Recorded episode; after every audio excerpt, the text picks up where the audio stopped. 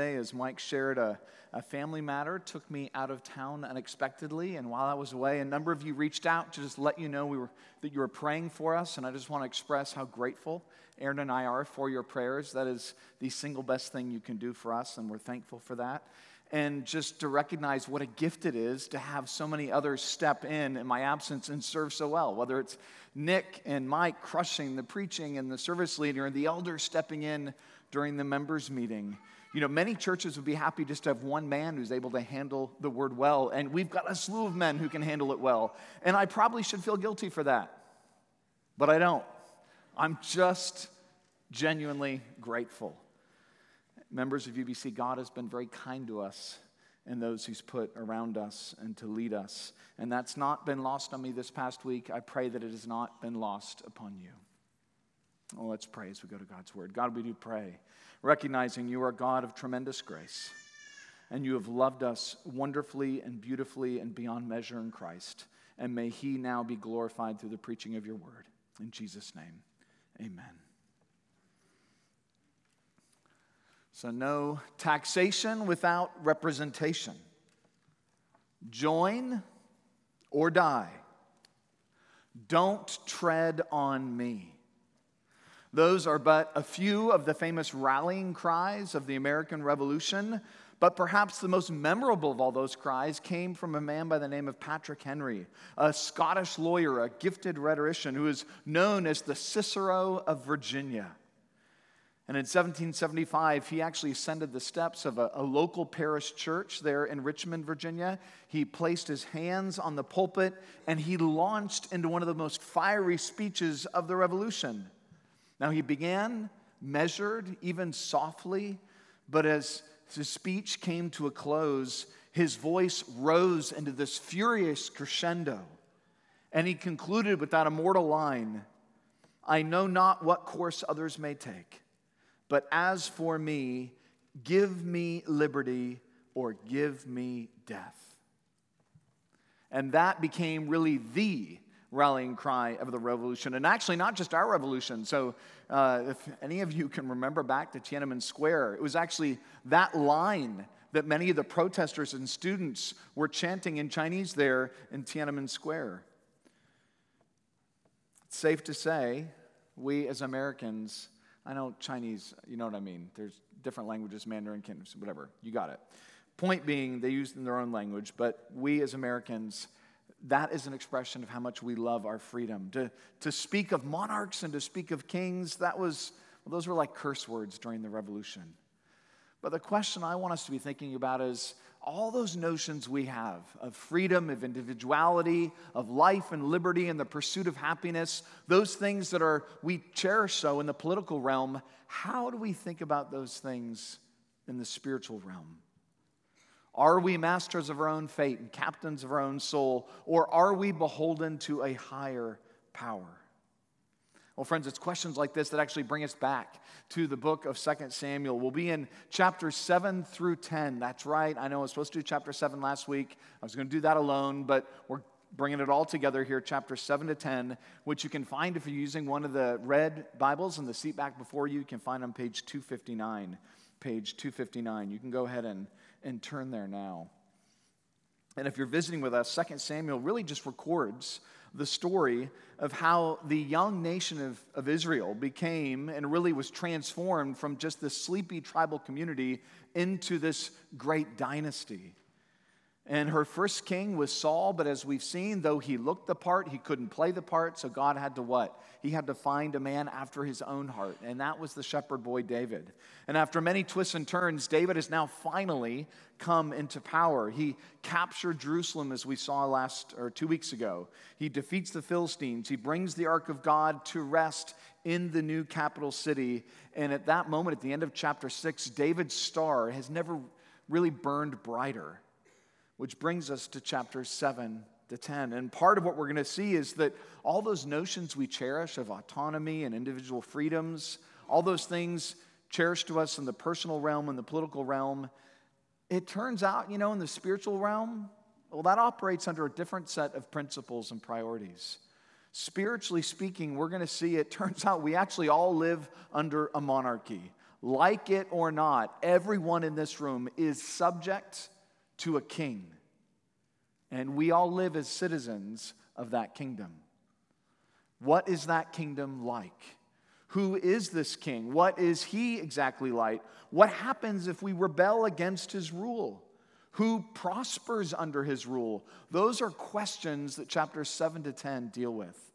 And so in chapter 7, we're going to discover the promise of the kingdom. And then in chapter 8 and in chapter 10, we're going to see the pattern of the kingdom. And then in chapter 9, we're going to see the people of the kingdom. So if you're taking notes, there are your three points. There's the promise of the kingdom, chapter 7. There's the pattern of the kingdom, chapter 8, chapter 10. And then there's the people of the kingdom in chapter 9. Or if you just prefer, promise, pattern, people. And just so you know, within each of those points, there's going to be a corresponding lesson. So have your ears tuned and be listening for that. So, first, the promise of the kingdom. The promise of the kingdom. We pick up chapter 7, verse 1. Now, when the king lived in his house and the Lord had given him rest from all of his enemies, the king said to Nathan the prophet, See now, I dwell in a house of cedar, but the ark of God dwells in a tent.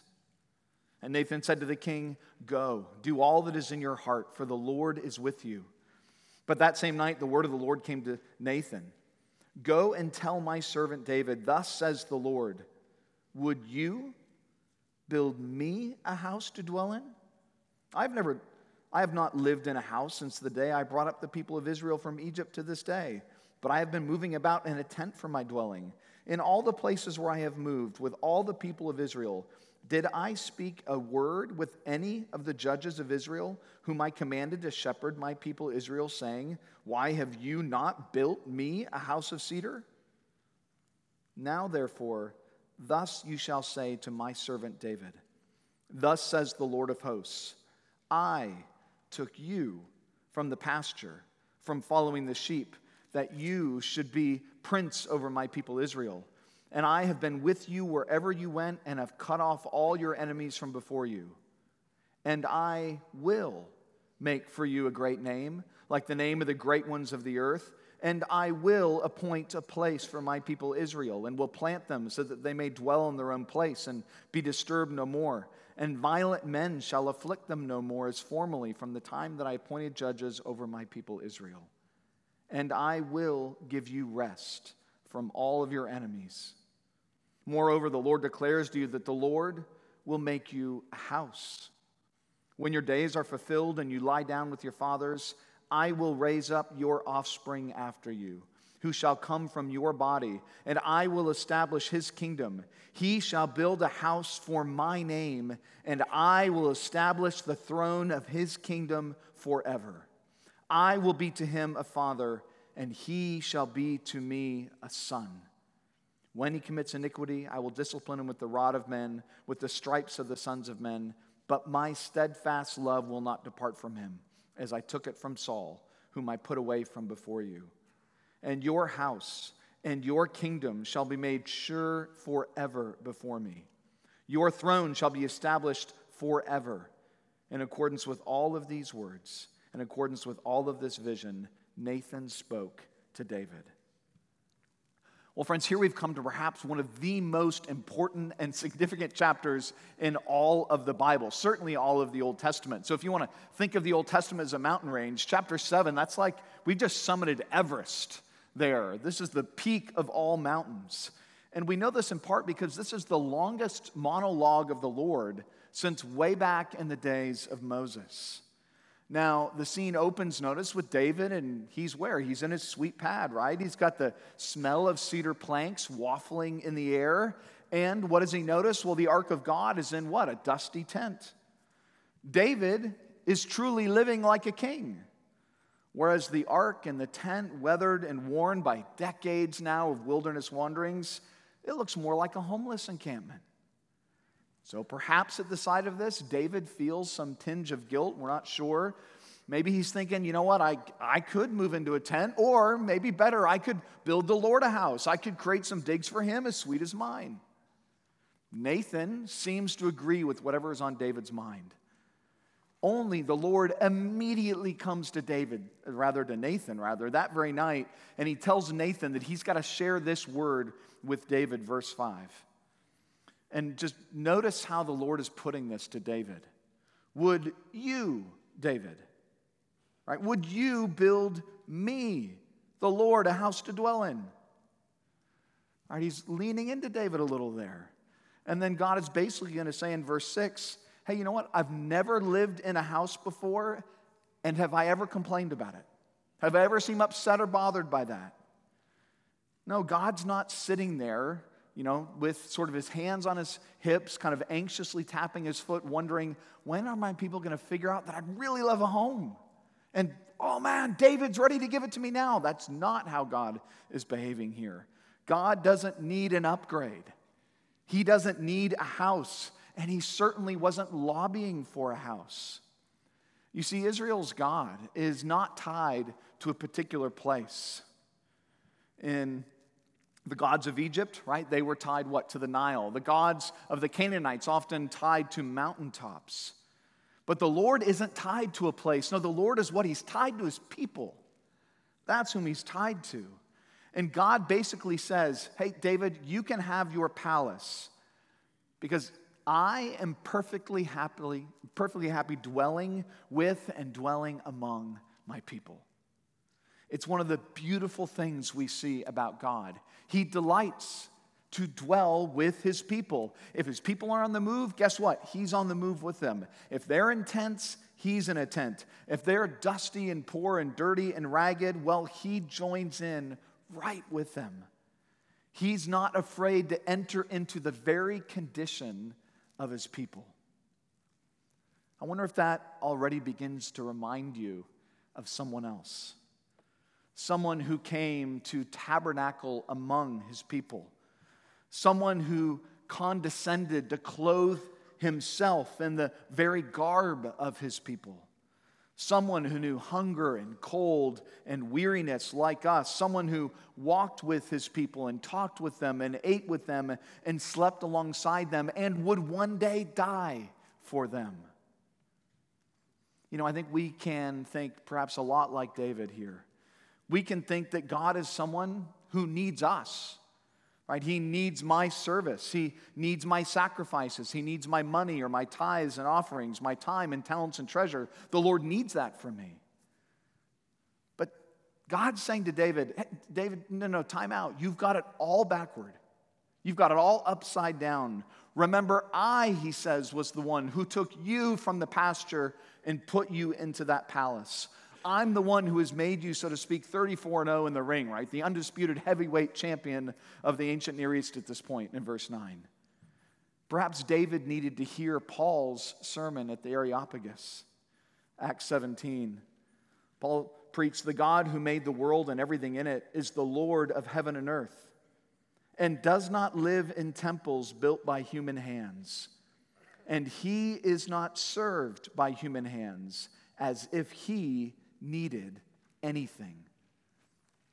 You see, God's not entering into some quid pro quo with his people, right? You build me a house, David, and then I'll be sure to not only maintain your house, but even enlarge your house. This isn't an I'll scratch my back and you scratch mine kind of arrangement.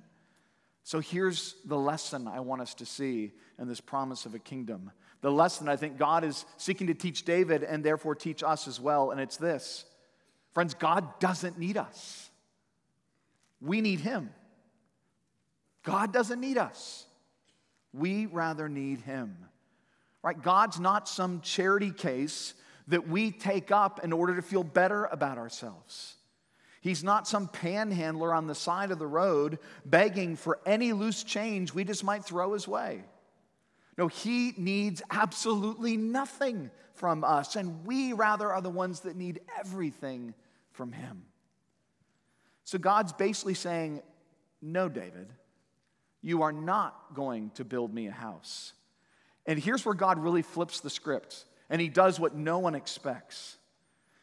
God says, David, you're not going to build me a house. Instead, I'm going to build you a house, as in a dynasty. He says, David is what? He's going to have a, a great reputation as in a great name, verse 9. And then what also is he going to have? There's going to be lots of real estate for Israel and land for the people. And there's also to be rest, as in peace from his enemies, verse 11. And so there is reputation, there's real estate, there's rest. And then lastly, there is this magnificent reign that we read in chapter 12, uh, sorry, in uh, verse 12, the second half. God says, I will raise up your offspring after you, who shall come from your body, and I will establish his kingdom. He shall build a house for my name. Notice David's not to do it, it's one of his descendants. And I will establish the throne of his kingdom forever. I will be to him a father, and he shall be to me a son. And it goes on, right? What a promise! What a promise the Lord has given David. David entered into this whole moment, right? Assuming he was going to come and do a favor for God. And instead, God is the one who's announcing he's going to change David's life eternally. Now, that word for offspring in verse 12 is elsewhere just translated seed, which remind us what? It reminds us of the seed of the woman who would crush the serpent's head, Genesis 3. It reminds us of the seed that's promised to Abraham in Genesis 12, and now here the seed promised to David. And the mention of place and land also harkens back to the promises God made to Abraham and to his people. And of course, these verses speak most directly and immediately to David's own offspring, particularly Solomon, who will build the temple. But you know, they point as well to someone even greater. Because if you know the story, what happens? Solomon becomes unfaithful, and the kingdom is divided between the northern tribes and the southern tribes. And it's later both are going to be carried off into exile and there's going to be a partial return from exile but it's just a shadow of the glory that once was. And by the time we get to the new testament what do we have? We have an impostor on the throne and we have an oppressed people. And it appears this promise to david is empty and it's broken and the lord hasn't fulfilled it. But that's where these verses serve as a kind of a structural span, this vital structural span, a kind of suspension bridge, if you will, that links the promised seed of Genesis 3 through the seed of Abraham to the seed of David's greater son, Jesus. All linked together in these promises in 2 Samuel 7. For in whom do we find the perfect expression of reputation, real estate, rest, and reign? We find that in Jesus, don't we? I mean, he's the one who has a reputation that is truly great among the nations. I know Taylor Swift thinks she has a big reputation. I know with Travis Kelce, she really thinks she has a big reputation. But let's be clear God is the one who has the reputation among the nations. And every day it grows with stories like the conversion of Himani. Amen. He's the one who's settled his people. He's the one who's given him real estate, not just in Canaan, but whose kingdoms now expand across the globe. And he is the one who has what? He's provided rest, ultimately through his death on the cross, giving rest to our souls and promising us, promising us eternal rest with him, Hebrews 4. And he is, of course, this Jesus, the one who continues to reign in the heavens now at the right hand of God and here on earth through the church. Why does all this matter? Because I want you to see that God has indeed made good on these promises in 2 Samuel 7. Every promise of God finds we're seeing here it's yes and amen in Jesus Christ. Which means if we ourselves are in Christ, we participate in these same promises with Christ. So that this promise here is not just a promise of succession for David but for us, this is what? This is a promise of salvation that is held out to all of us through the person of Christ. And just as the covenant to David's successor is based on these unconditional promises of God, so our own salvation is based not on our works, not on our service, not on what we bring to the table or how well we obey, but that too is based on the unconditional promises of God. Inasmuch as David could do nothing to forfeit these promises. And we're about to see how bad it gets for David next week. He'll, he'll try, if you will, but there is nothing he can do that will forfeit this promise in his life. And so, my Christian friend, there is nothing you can do to forfeit these promises in your own life? Now, after such extraordinary promises that David is offered, what might we expect David to do? We might expect David to blush and say, Oh, geez, God, I mean, like you really shouldn't have. You've really outdone yourself with this one. This is all just, you know, too much for me. I don't deserve this. You know, I'd, I'd understand if perhaps you decide to change your mind, you know, maybe play in a little false humility. Like we, we might expect that. I think you, I know what that's like. Or he could say, you know, wow, God, like this is, this is pretty big. And, you know, if, if I'm going to really try to take this to heart, I might need a larger palace, maybe a few more advisors, maybe a more grand army or some more money in the treasury. You know, something like that would really help me to believe that you're going to make good on all these promises. There might be a kind of temptation to test God. And we might well respond in one of these ways. But notice David doesn't respond in this way because in chapter 7, verses 18 to 24, David opens by praising God. I'm not going to read it, but you can read it. He praises God for who he is and for all that he's done, past and present. And then in, in verse 25 of chapter 7, he turns from praise to petition. And listen to what David says. Chapter 7, verse 25. And now, O Lord God, confirm forever the word that you have spoken concerning your servant and concerning his house, and do as you have spoken. Now, if you read that at some point in the last two weeks, I hope you stopped and thought, whoa. I mean, that's pretty bold, isn't it? I mean, notice what he's doing. David is basically saying, okay, God, I heard you. Now it's up to you to do it. You go do this. Keep your promise. Make it come to pass. Confirm it and fulfill it in my life. That's basically the request he makes again in, chap- in, verse, in verse 29. Right? The guy's got some chutzpah, right? To pray, pray this way to God, but notice what David is doing as he prays this way. Notice David is simply praying God's promises back to him. That's what he's doing.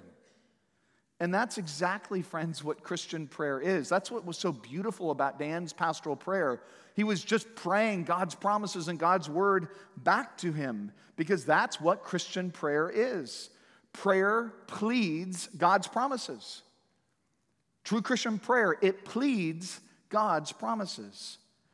So I wonder, my Christian friend, do you pray big, bold, audacious prayers of God's promises back to Him? Do you ever pray like this? Or do you feel prayers like that might be impious, a little impertinent, you know, not, you know, not appropriate? Maybe you want to keep your prayers more narrow, maybe a little shallow and small in comparison. It's, it would be not appropriate to ask so much of God at one time. Well, I just want to say, members of UBC, do not in any way be afraid to pray big, bold prayers like this, audacious prayers. I love what the old Puritan John Trapp said. He said, Promises must be prayed over. God loves to be burdened with and to be urgently pressed with requests in his own words. He loves even to be sued on his own bond, for prayer is putting God's promises into suit. And it is no arrogancy nor presumption to burden God, as it were, with his own promises. Right, or in the words of 1 John 5:14, this is the confidence we have in approaching God, that if we ask anything according to what? To his will, he hears us. And how do we not know what God's will is? Well, it's not through some mysterious process, it's not through some inner voices. We know God's will because what? He's revealed it in His Word. And so, what do we do? We pray God's Word back to Him, we plead His promises to Him. So, my Christian friend, I pray that David's example, even this week, would encourage you to pray big, bold, and yes, even obnoxious prayers to God. That is how we ought to be praying. So that's the promise of the kingdom. And we see God doesn't need us, rather, we need Him. And we spent proportionally more time there, right, because chapter 7 is so significant in the course of the scriptures. But this does bring us, secondly, to the pattern of the kingdom. Secondly, the pattern of the kingdom. Now, as we turn to chapters 8 to 10, I just want you to notice something of the structure of these three chapters. They function like a sandwich, right? Some of you are thinking, I'd love a sandwich right now. I'm hungry. All right, well, sorry, but there's the image. It's a sandwich, okay? And you've got the bread on the outside, right? That's chapter 8, chapter 10. And then you got the meat right in the middle, chapter 9. And in chapter 8, what are we seeing but various responses to David's reign? We're going to see how some happily submit, whereas others rise up and they're going to have to be subdued. And then chapter 10 actually continues pretty similarly to chapter 8. More are going to rise up against the Lord's anointed, and they will have to be subdued by his rule. You know, in many ways, Psalm 2 is a kind of commentary on chapters 8 and chapters 10. So have these words of Psalm 2 in mind as we go through chapters 8 and 10. Psalm 2, verse 1 Why do the nations rage and the peoples plot in vain? The kings of the earth set themselves, and the rulers take counsel together against the Lord and against his anointed. And then in Psalm 2, verses 8 and 9, Ask of me, and I will make the nations your heritage, and the ends of the earth your possession. You shall break them with a rod of iron, and will dash them in pieces like a potter's vessel. And that right there is the pattern we're going to see in chapters 8 and in chapters 10. There's going to be conflict followed by conquest. So look down with me, chapter 8. Chapter 8, verse 1. We read, after this, David defeated the Philistines and subdued them, and took and David took Metheg from out of the hand of the Philistines. And he defeated Moab, and he measured them with the line, making them lie down on the ground. Two lines he measured to be put to death, and one full line to be spared. And the Moabites became servants to David and brought tribute. David also defeated Hadadezer and the son of Rehob, king of Zobah, as he went to restore his power at the rim of the Euphrates. And David took from him 1,700 horsemen, 20,000 foot soldiers. And David hamstrung all of the chariot horses, but he left enough for 100 chariots. And when the Syrians of Damascus came to help Hadadezer, king of Zobah, David struck down 22,000 men of the Syrians. And then David put garrisons in Aram of Damascus and and the Syrians became servants to David and brought tribute. And the Lord gave victory to David wherever he went. Okay, what are we seeing right there? Conflict followed by what? By conquest. Or, in the words of Psalm 2, right? Why do the nations rage against the Lord's anointed? And notice how he breaks them with a rod of iron. God, right here, is already making good on these promises to David. And he's giving David what? Rest from his enemies. And this isn't immediately obvious to us, but the Philistines, verse 1, well, they're on the west. And the Moabites, right, verse 2, they're on the east. And King Hadadezer and company, right, they're up there, verses 3 to 5, to the north. And if you actually skip down to verse 13, there's one more group, the Edomites. And who are they? Well, they're down in the south. So we're seeing how God is expanding David's kingdom and he's giving him rest on every side. These big, bold, audacious prayers of David are being answered. They're being answered by God. Now, as an aside, you know, why he treats the Moabites as he does, you know, lining them up and not sparing two lines, but sparing only one, I, I can't quite say. I'm not quite sure. Uh, nonetheless, while that may seem almost cruel to us, it's not as cruel as the Moabites treated the Israelites. So, in this sense, David's being more gracious with them than they ever were with him in Israel. But of course, in between these armies that are rising up only to be struck down, we actually read in verses 9 to 12 of chapter 8, we read of a guy named Toi, king of Hamath. And his response is, in fact, quite different than these other kings. Instead of needing to be subdued, this king, well, he happily submits. He comes, verse 10, and he's bearing gifts to David. We read of silver that he brings, and gold and bronze. And then we read in chapter 8, verse 11, these also King David dedicated to the Lord, together with the silver and gold that he dedicated from all the nations he subdued. So, just not to be partisan, but notice how David is not like Senator Bob Menendez. Right? If you've been reading the news all this week, uh, turned out the guy was selling his influence, doing some other things. He had nearly half a million dollars in like wadded up cash in his closets, coming out of bureaus, coming out of jackets. The guy even had a bunch of gold bars in his house. I don't know who has gold bars anymore, right? Usually not people you want to do business with. Well, he had plenty of them, and he was enriching himself. And notice that is not what David is doing. No, David is dedicating all this spoil to the Lord because he knows this has been the Lord's battle. This is, these are his victories. And we're hearing echoes again Psalm 2 I will make the nations your inheritance and the ends of the earth your possession. And then notice the summary sentence. Look down, chapter 8, verse 15. What do we read? So David reigned over all Israel, and David administered justice and equity to all his people. So note that justice and equity marked David's reign. Now, don't get hung up on modern notions of that word equity. You know, equity today refers to equality of outcomes. So, regardless, everyone gets the same, perhaps from government, for example. But that's not what this is getting at here. That word equity elsewhere is just translated righteousness. He's just saying, the narrator is helping us see that David ruled justly and he ruled rightly. That is the pattern of David's rule justice and righteousness. And yet, we're going to see these patterns of conflict and crisis and, and all the rest continue in chapter 10. So, jump with me forward to chapter 10. Chapter 10, look down with me to verse 1. After this, the king of the Ammonites died, and Hanun, his son, reigned in his place. And David said, I will deal loyally with Hanun, the son of Nahash, as his father dealt loyally with me. So David sent by his servants to console him concerning his father. And David's servants came into the land of the Ammonites. But the princes of the Ammonites said to Hanun their lord, Do you think, because David has sent comforters to you, that he is honoring your father? Has not David sent his servants to you to search the city and to spy it out and to overthrow it? So Hanun took David's servants and shaved off half the beard of each and cut off their garments in the middle at their hips and sent them away.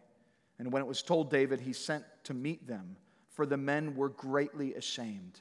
And the king said, Remain at Jericho until your beards have grown, and then return.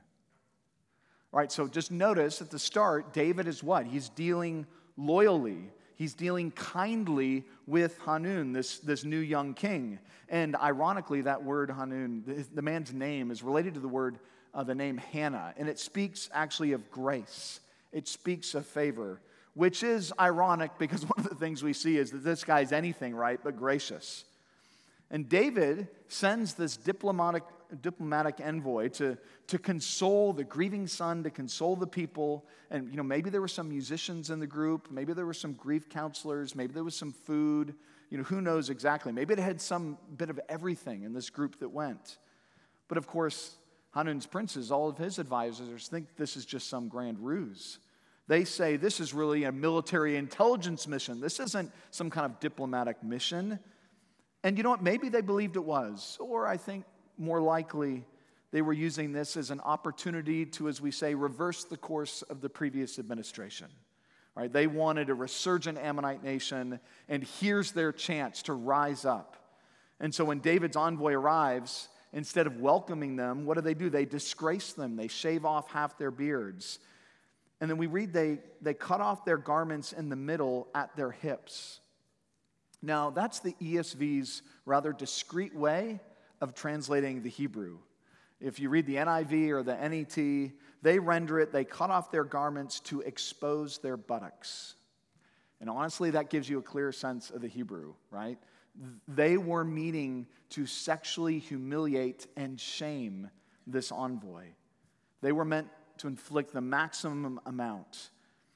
And in uh, the scriptures in the ancient Near East in particular, women were the only one with smooth faces. So when they kick this group out, half their faces are smooth, and they've got hands on their backsides trying to cover their own nakedness. In effect, what Hanun and his advisors are saying is David, all of your men, they're just women. There's not a single man that can take us. We are rising up. We are declaring war. That's exactly what that action is meant to denote. It's a declaration of war. And it's a war, if you keep reading, that they are going to lose, right? They have cut off the garments, they have cut up this treaty, and they themselves, sadly, will be cut down. They have a Syrian mercenary force and they, they get them to fight beside them. And if you read through chapter 10, they actually do something pretty wise. They engage in a kind of pincer movement. And you got the Syrians and these other hired hands on, on the back side of the army, and the Ammonites come out to the front. And so they're fighting two fronts. And yet, despite even that, Israel succeeds and all those nations are subdued. Such that by the end of chapter 10, what do we read? we read that they made peace with Israel and became subject to them. So the Syrians were afraid to save the Ammonites anymore. And we think again of Psalm 2, don't we? Why do the nations rage and the peoples plot in vain? Okay, so what are we seeing here? We're seeing the pattern. And what's the pattern? Yes, conflict and then conquest. But notice the pattern of the response, right? Some remain rebellious to this king of the lords, whereas others become repentant, right? Some must be crushed, whereas others are contrite. Some must be subdued, whereas others actually happily submit. And what's the inescapable lesson here in these chapters for us? It's that God's anointed, he will rule over us. God's anointed will rule over us. So, Christian, note just here both Old Testament and New Testament, that the nations do not relish God's anointed's reign. What do they do? They resist it, they buck up against it, they fight against it. That is the consistent pattern of the kingdom, the pattern in the Old Testament and the pattern in the New. How did, after all, the nations treat Christ and his apostles? And yet, make no mistake, Right? He would establish his rule not by popular demand, but by armed might. One way or another, we're seeing how every knee is going to bow before the Lord's anointed. They will either voluntarily submit or they will be involuntarily, if you will, subdued. And I just wonder, you're Christian here, how does this correspond to your notion, I wonder, of Jesus? How does this correspond to your notion of Jesus? Do you at all feel uncomfortable with a Jesus like this? One who rules and reigns and one day brings everything and everyone in submission under his feet. You know, sometimes we think of Jesus kind of helplessly sitting at the door of our hearts, and he's hoping and waiting anxiously that when he knocks, we might open up that door and give him a little room in our hearts. But the Jesus of the Bible storms in right? He takes what is rightfully his. And I wonder if you've come and you're perhaps not a Christian this morning. Maybe you've come from another religious tradition, or maybe you're just agnostic or unsure. I wonder how this vision of Jesus strikes you. Have you heard of this Jesus?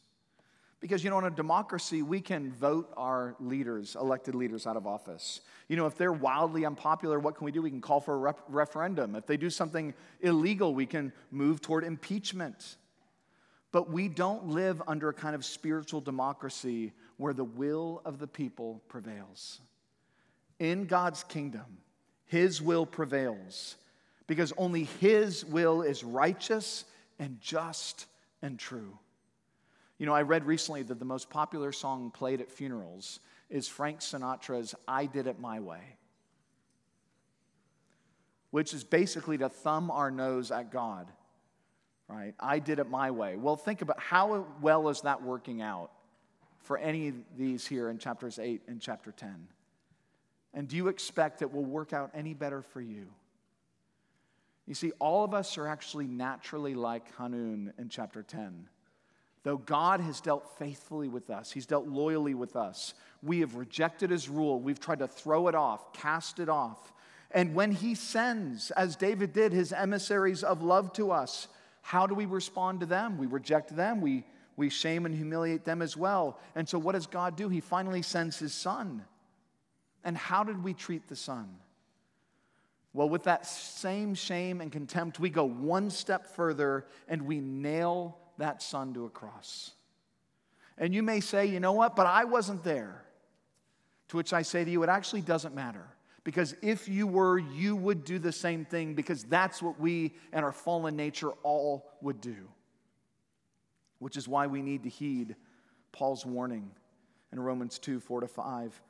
Why do you show contempt for the riches of God's kindness, forbearance, and patience, not realizing that God's kindness is intended to lead you to repentance? Just as there's no neutrality for David, there's no neutrality toward Jesus. You're either a friend who submits to his rule, or you're an enemy who is subdued by it. Jesus is the king. That's what we're seeing. Not Jesus could be the king, not one day Jesus may be the king, or if we will him to be, Jesus might be king. No, he is, regardless of what we want to think, he is king and he rules. Like it or not, he will rule over us. The question is, what kind of rule will that be for us? And if you're here and you're not a Christian, maybe you're younger, you're youth in the room, and you're trying to make sense of your parents' faith, or maybe just long ago you rejected the faith. The beautiful truth is that God actually delights to make friends out of former enemies. You know, it's not too late because on the cross, Jesus, the innocent one, willingly died for the guilty so that those who are guilty by trusting in him, they might be set free. And he calls you, therefore, to come to him. As we sang earlier, Jesus, I come. That is what we're called to do to come, to put down our swords, to stop the rebellion, to repent of our sins, to turn to him, and to trust in him, to be loved and graciously ruled and accepted by him. Because this Jesus is slow to anger and abounding in love. And yet, as we see as you get to Revelation, when his wrath is roused, there is no place to hide. That's the pattern of the kingdom conflict and conquest. Either submit or be subdued. But make no mistake, one way or another, Christ will rule over us. Which leads us finally to the people of the kingdom. Finally, the people of the kingdom. You all have been patient, I know, four chapters. But here we go. Thirdly, the people of the kingdom. And that brings us to the meat of the sandwich, chapter 9. And chapter 9 is a beautiful illustration of God's kingdom and the kind of people he welcomes into his kingdom. For in the midst of all these wars that are transpiring, there's a moment where David ponders and wonders is there anyone left in the house of Saul? And so David hears about a former servant of Saul, and he summons the servant, uh, this uh, servant rather, chapter 9. Look at chapter 9, verse 2. Chapter 9, verse 2. Now there was a servant of the house of Saul whose name was Ziba, and they called him to David. And the king said to him, Are you Ziba? And he said, I am your servant. And the king said, Is there not still someone of the house of Saul that I may show the kindness of God to him? Ziba said to the king, There is still a son of Jonathan. He is crippled in his feet. The king said to him, Where is he? And Ziba said to the king, He is in the house of Machir, the son of Ammiel, at Lodabar. Then King David sent and brought him from the house of Machir, the son of Ammiel, at Lodabar. And Mephibosheth, the son of Jonathan, son of Saul, came to David and fell on his face and paid homage. And David said, Mephibosheth. And he answered, Behold, I am your servant. And David said to him, Do not fear, for I will show you kindness for the sake of your father Jonathan, and I will restore to you all the land of Saul your father, and you shall eat at my table always. And he paid homage and said, What is your servant that you should show regard for a dead dog such as I? Friends, here we come to one of the most moving chapters, right? We've just had the heights there in chapter 7, the most moving chapters in all of 1st and 2nd Samuel. For it turns out there's one member of Saul's house who's still alive.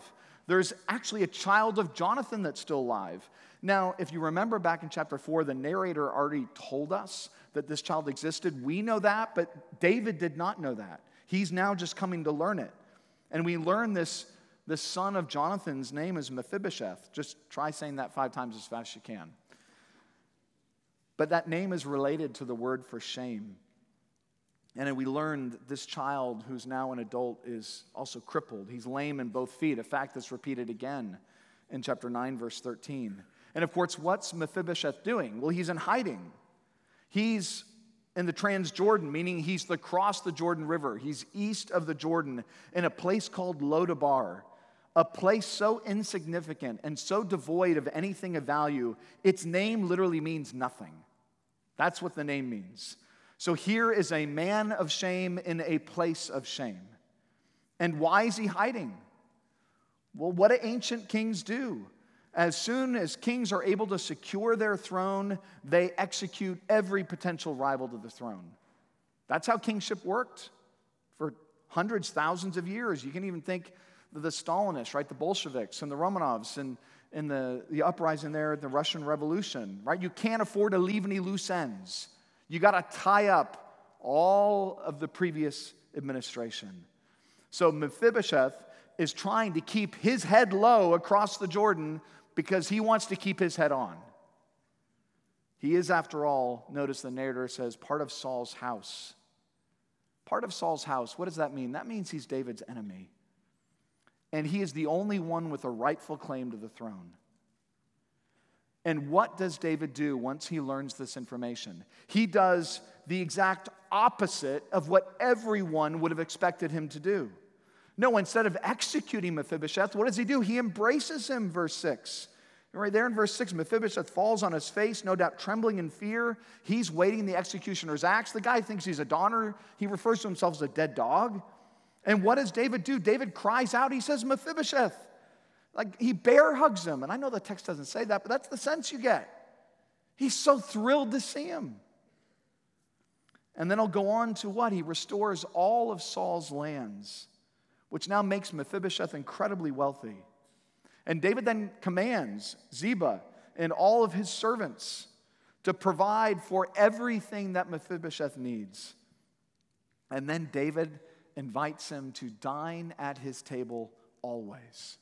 Four times we're told in chapter 9 that Mephibosheth would dine at David's table always. So instead of being off with his head, he's dining at the head of the table with the king. And so we read in the second half of verse 11 so Mephibosheth ate at David's table like what? Like one, verse 11, like one of the king's sons. Did you catch that? David made him a son. Do you see the sweet lesson in that for us? Though God doesn't need us, and He will absolutely rule over us, He also delights to be gracious to us. That's the third lesson right there. He delights to be gracious to us. As we can see here, grace doesn't just mean better than I deserve. Grace means, in fact, the very opposite of what I deserve, which is exactly what Mephibosheth gets. He gets true biblical grace. Notice what? He gets protection. David says, Don't be afraid right? You're under my care. He gets provision, lands, and fabulous wealth, and he gets position as well.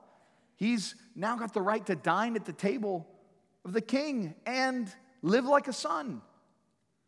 And recognize this isn't just David having a soft spot for those with physical disabilities. This is David treating a natural enemy better than a friend, like a son. And is that not how God has loved us in Christ? Did Christ not cry out to the hurting and to the lost, telling them not to be afraid? How often does Christ cry out to his people, Do not be afraid, do not fear? And then he comes and gives them, so to speak, a bear hug and reassures them. Did not Christ lavish his disciples with wonderful gifts? The greatest gift being what? The gift of his spirit, his own presence that now dwells among them. And did not Christ grant them position, the right to dine at his table and to be what? Adopted as sons. Those who are spiritually crippled, crippled by shame, crippled by guilt, crippled by sin, to those like Hanun who are natural enemies of God, Christ cries out and he says, Come. Stop fighting and become a friend. For it is, after all, in Luke 14, it is Christ who welcomes whom? The spiritually poor, we read, Luke 14, the crippled, the blind, and the lame. And what does he do there? He welcomes them to what? To dine at his table, just as Mephibosheth was invited by David. Like Mephibosheth, in our spiritually crippled condition, we have nothing to offer Jesus, no service we can bring, but in Christ, God delights to make us sons and daughters of the King. So, how will you respond to God's King? Again, we love our democracy. We love the right to pick and choose our leaders as we wish. We like to depose those we don't like. But what's offered to us in the political realm is not offered to us in the spiritual realm. Like it or not, Christ is king, and he alone is king, and he is eternally king. And though he doesn't need us, he will rule over us, and he delights to be gracious to us. The only question is is he your king? Have you submitted to his reign, or will you find yourself one day subdued by it? Let's pray.